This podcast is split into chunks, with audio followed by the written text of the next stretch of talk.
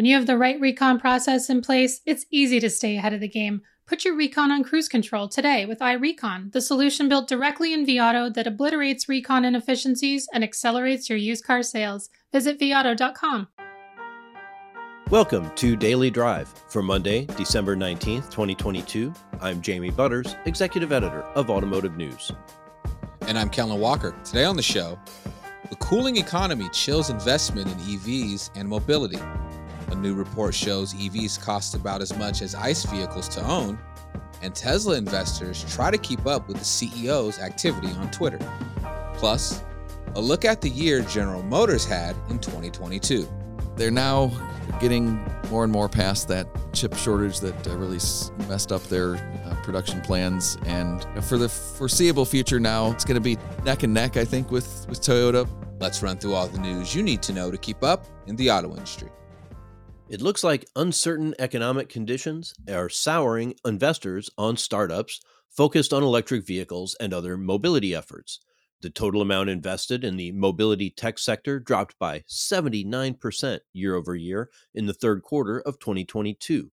That's according to the latest figures from financial services firm PitchBook. Experts say global economic headwinds, rising borrowing rates, and the recent struggles of startups that went public via special purpose acquisition companies have brought a heightened sense of caution among venture capital firms.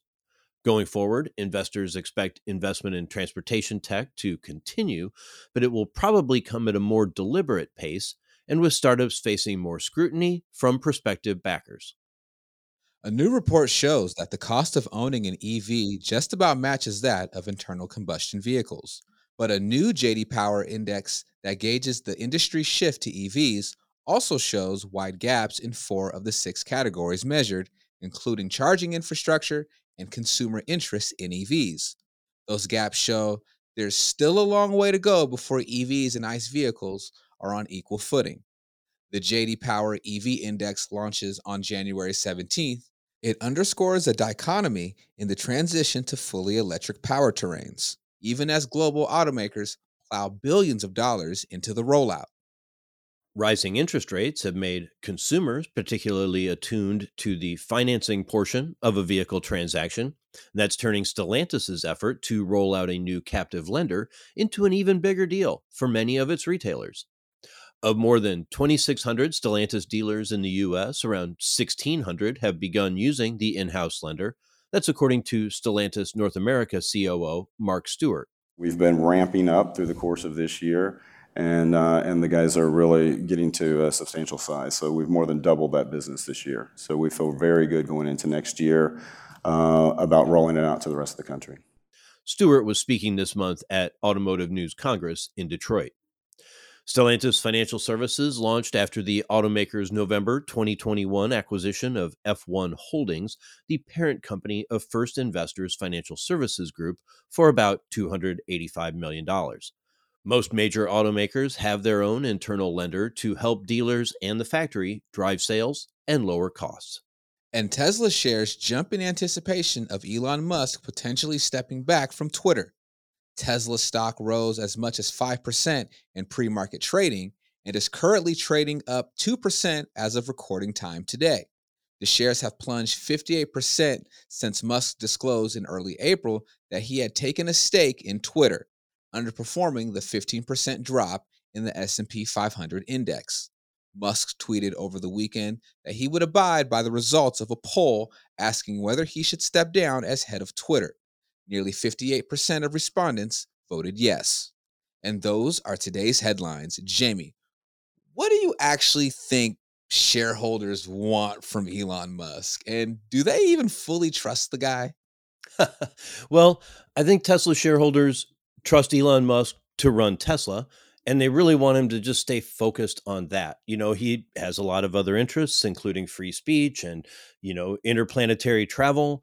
But what they like about the SpaceX project is that he has Gwynne Shotwell to run that business day to day. He gets involved, he's very interested in it, uh, but he can delegate the running of that business. And I think they'd like to see him do the same kind of thing with Twitter, which is a huge distraction potentially and also is potentially damaging to the brand. You know, one of the first things he did was let Donald Trump back on. A lot of EV buyers and EV intenders are maybe not fans of the former president. That most auto CEOs try to stay out of politics. I think Tesla shareholders would like Elon Musk to follow their example on that one. He's in such a weird place. Uh, coming up, uh, the first of our series of conversations looking back at the auto industry in 2022. We'll talk about the biggest stories and trends for General Motors. That's next on Daily Drive. Slate Money is a weekly roundup of the most important stories from the world of business and finance, hosted by Felix Salmon, Elizabeth Spiers, and me, Emily Peck. Confused by crypto? Can't keep up with the metaverse? Wondering why the price of just about everything keeps rising? The Slate Money podcast is here for you. Listen to Slate Money every Saturday morning wherever you get your podcasts. Warning Your reconditioning process needs attention. Unexpected shortages and delays can throw off even the most routine recon work, slowing your sales and eating into your bottom line. Identify and fix reconditioning inefficiencies to turn your inventory faster with iRecon. This reconditioning solution, built directly in vAuto, keeps you in control of your service department and puts your recon on cruise control. With real time alerts and reports, iRecon helps you get ahead of potential issues before they become costly problems. You'll be able to track who's doing the work and how long tasks are taking, see the status of any vehicle in an instant, and make adjustments where needed. And it's all done in an easy to use dashboard you can customize to fit your workflow. Obliterate inefficiencies and accelerate your used car sales only with iRecon. Run your personal recon diagnostics with us today and put your process on cruise control. Welcome back to Daily Drive. I'm Jamie Butters with Kellen Walker. As 2022 winds down, we're taking a look back at some of the biggest stories and issues that shaped the auto industry this year. Today, we kick off this year in review series with a look at America's largest automaker. General Motors had its share of ups and downs, including briefly losing the U.S. sales crown to Toyota then promptly winning it back. It also made a series of ambitious EV announcements as it looks to snatch away more market share from Tesla and other competitors. I talked about all of it with Nick Bunkley, Director of Automaker Coverage for Automotive News. Here's our conversation. Nick Bunkley, welcome to Daily Drive. Glad to be here. All right. So, we're talking about General Motors, looking back at 2022 you know, I guess I want to start off with something maybe a little bit nice. Uh, GM regained the sales crown after losing it to Toyota last year. Uh, is that something that can last?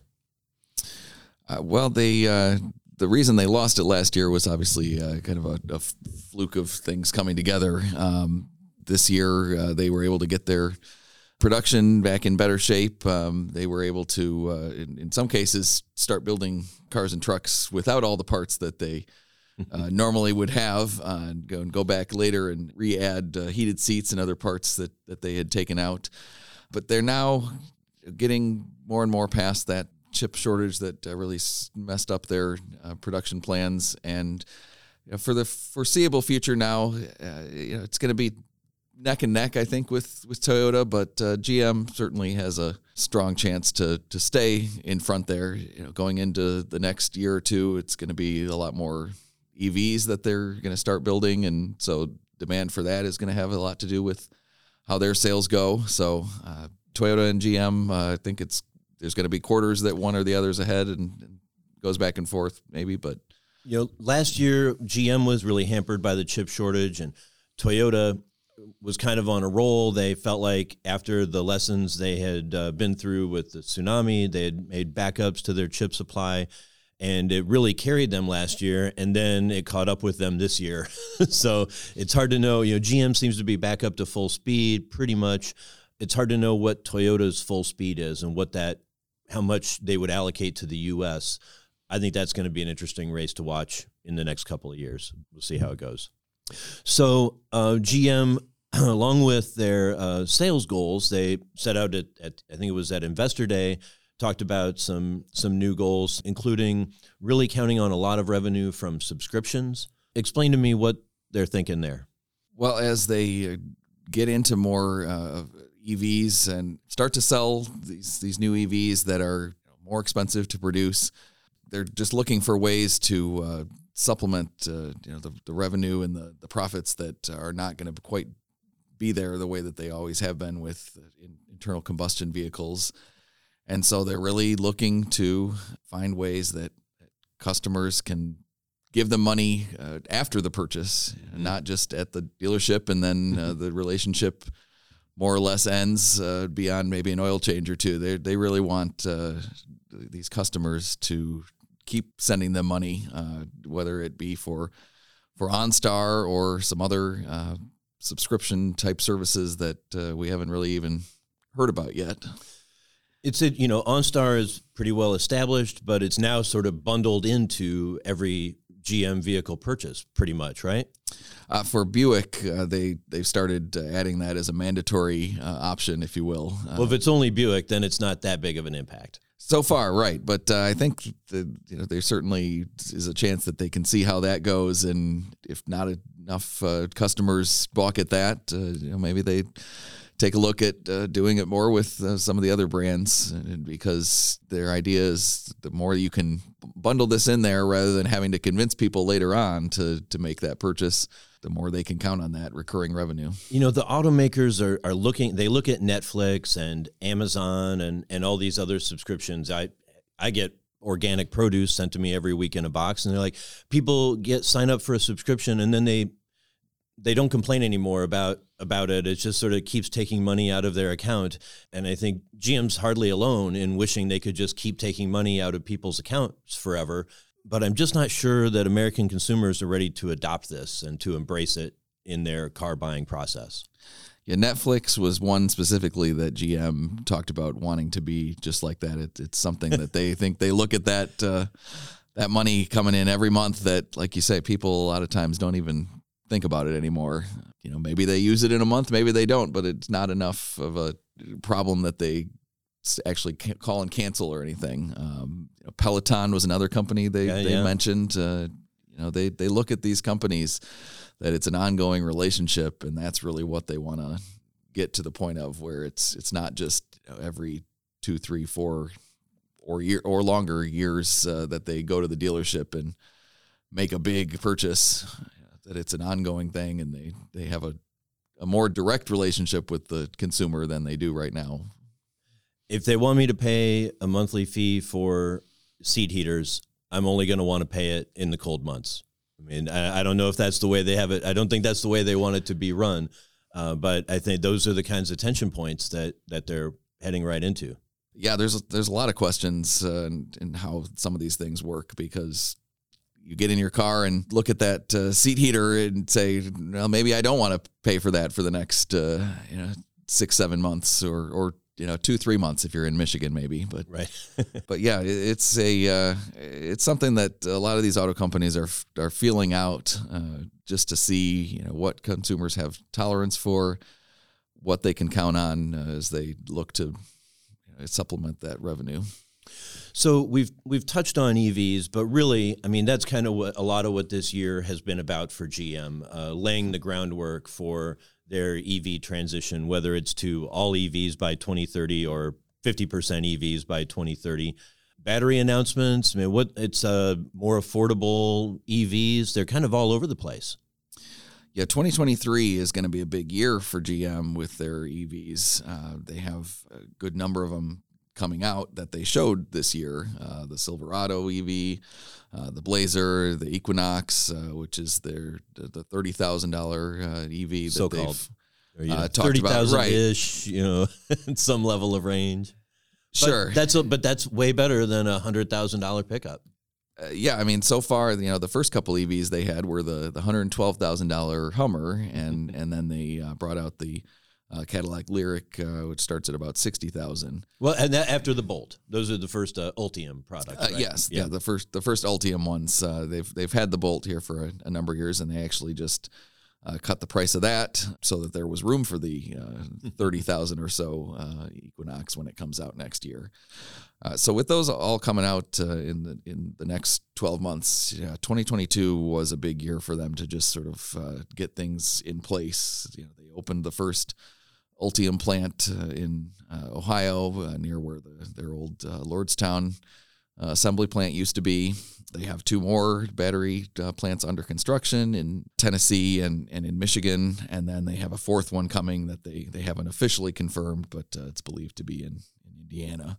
Do you think that's going to stay? I mean, I know they talked about talking with Indiana, but the vehicles are probably going to be made in Mexico, right? A lot of people thought it was going to be Texas. I've always wondered if that was a, a bargaining tactic.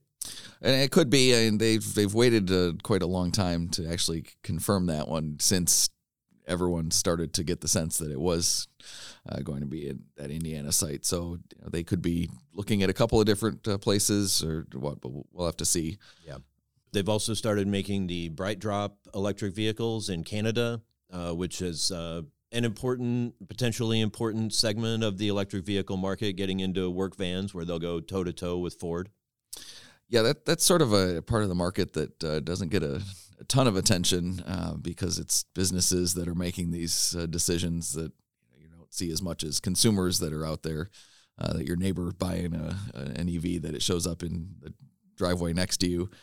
Uh, but yeah, between BrightDrop and and Ford Pro, uh, they're really going to be going at it uh, here in in the coming years because you know those businesses, uh, you know, they really crunch the numbers and look at what makes sense uh, for them. And you know, the, the argument for EVs, of course, is the uh, the cost of ownership and the cost to operate is is so much less. There's in most cases a bigger upfront cost, but you know, these companies, uh, the auto companies, say that uh, you know they can make it make sense for these businesses, uh, and you know versus a consumer that is a little bit irrational sometimes in their uh, purchase decisions. Uh, you know, if it makes sense for a business to buy uh, you know 100 EV vans instead of vehicles that they have to go gas up all the time, you know, they're going to do it. Well, and then that can lead to scale and help bring down the cost of all EVs for everybody. I think that's part of the the thinking. We'll see if it actually works out that way. Yeah, well, the more batteries that they uh, can use in fleet vehicles, that you know, the, the, cheaper this technology eventually becomes because GM can can start scaling these uh, parts up, and you know, it does eventually drive down the cost uh, for the average consumer. It, it should drive down the cost, except at least in the short term, where we see these, you know incredibly high prices for the raw materials, right? And so adding more demand, adding making more of them just puts more demand on you know the price of lithium and cobalt and manganese, magnesium and everything else. But but yeah, it should be should be a good scale scale up opportunity. One last thing, I, I don't want to let you go without talking about at least a little. As uh, GM heads into 2023, they're going to be going back to the office at least uh, half the time or so. Uh, yeah, that uh, surprised a lot of their uh, salaried employees in the last couple of months here. That uh, you know, GM in the middle of the pandemic, uh, Mary Barra decreed the work appropriately uh, philosophy, um, which was, if anybody remembers, that a couple years earlier when she was new in the CEO job, her her dress code approach was dress appropriately. Um, so it's it's sort of the same approach, and so many employees you know, took that flexibility to heart over the last couple of years. You know, in some cases, you know, they they made some decisions for their families. Um, made a move. You know, their, maybe their spouse uh, made a decision of uh, something in their job, and you know, a lot of these uh, employees were then caught off guard uh, by GM saying, all of a sudden we're going to need you back in the office at least three days a week. And you know there there was enough of a backlash right away that GM said, "Well, take a step back here, and we're going to look at it a little bit more." But the way that things are are still looking, they're basically expecting uh, people to be back in the office, you know, with some flexibility to those numbers, I think. But uh, you know, starting in the first couple of months of 2023, you know, GM it isn't the GM of old, but it's still a very large and symbolic company. And uh, the things they do set a tone for American commerce, you know, an American industry. But it isn't, I mean, at Stellantis, they have leaned into the work from anywhere big time. They feel it's been a huge strength to them. I, I know they're looking to fill positions and they don't care if people are in Michigan. Maybe they want them to come visit once in a while, but generally they want to find the talent where the talent wants to be and uh, make everybody happy. And you know, GM of course also wants the value of having people you know working together to get the synergistic moments or the idea you know the, a, a conversation at the coffee pot sparks a, a new business idea but it's a it's a tough trade-off and it's a lot to ask for thousands of people to come into the GM headquarters on the regular. Yeah, it, it's definitely uh, you know there, there was some feeling I think within the, the upper levels of GM that uh, they they needed to make sure that, that they didn't start falling behind. You know, they they're going up against uh, know not only Ford but uh, Tesla and, and other companies that are especially as they get more into EVs are going to have more of these these challengers. Uh, but yes, at the same time, they're competing against a lot of the same uh, employees that could go to other tech companies and, and have a more flexible uh, lifestyle. So it's certainly something they have to balance uh, as they as they try to figure this out here. all right, we'll see how that plays out and read all the coverage in the pages of Automotive News. Nick Bunkley is director of automaker coverage for Automotive News. Thank you for joining us today. Yeah, thanks for having me, Jamie. That's Daily Drive for today. I'm Jamie Butters. And I'm Kellen Walker. Thanks to Automotive News coordinating producer Jake Neher, as well as our own Karn Dhingra, Hans Greimel, and Vince Bond Jr. for their help on today's podcast. You can get the latest news on manufacturing, EV and mobility investment, and everything happening in the auto industry at autonews.com. Come back tomorrow for a look at how 2022 went for Ford with Automotive News reporter Michael Martinez. If you enjoy the podcast, remember to like, leave a review, and subscribe so you never miss an episode.